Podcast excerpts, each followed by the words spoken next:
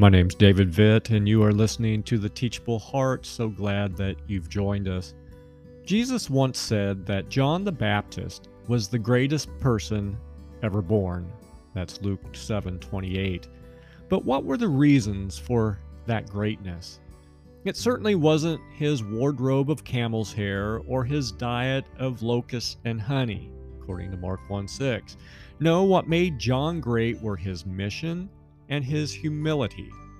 John's mission was to be a voice in the wilderness, preparing a way for the arrival of Jesus. He was to run ahead of Christ, calling people to turn to him, Mark 1 3. On the day of his son's birth, John's father Zechariah described how his son would accomplish that task.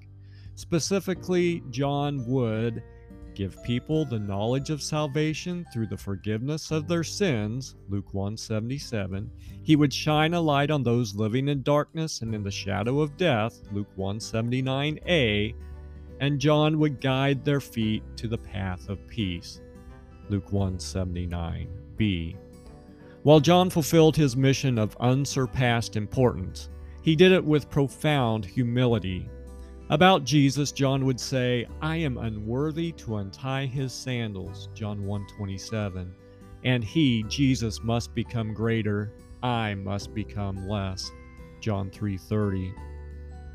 Jesus has obviously already come and gone, at least the first time. But he's coming again, my friends. Therefore, we also have the opportunity to play the role of the Baptist we too can give people around us the knowledge they need for salvation. We can tell others of God's forgiveness available through Christ. We can and should be a light of hope shining in the ever growing darkness, guiding others to the path where we have found peace. Not only do we have this opportunity, Christ actually commanded us to do this immediately before he ascended into heaven. Matthew 28 18 through 20. And as we fulfill this great commission, may we do so with the humility John modeled. Until next time, be a light and keep the heart teachable.